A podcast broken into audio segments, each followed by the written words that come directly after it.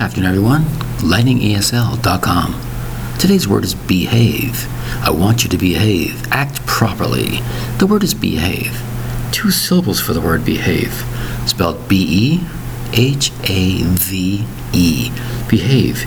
Your parents might say behave in a particular manner, particular way. Behave the correct way, morally way, correct way, innocent way, and so on, is to behave. When you go to a restaurant, they want you to behave a certain way. Go to a theater, go to a party, go to a wedding, etc. They want you to act and perform normal situation. What does that mean? To behave properly with good manners, good ethics, good moral code. Good responsibility is to behave. Spelled B E H A V E. Behave. Are you behaving properly? Look at yourself in the mirror. Did you behave correctly here and there? The word is behave. B E H A V E. Thank you very much for your time. Bye bye.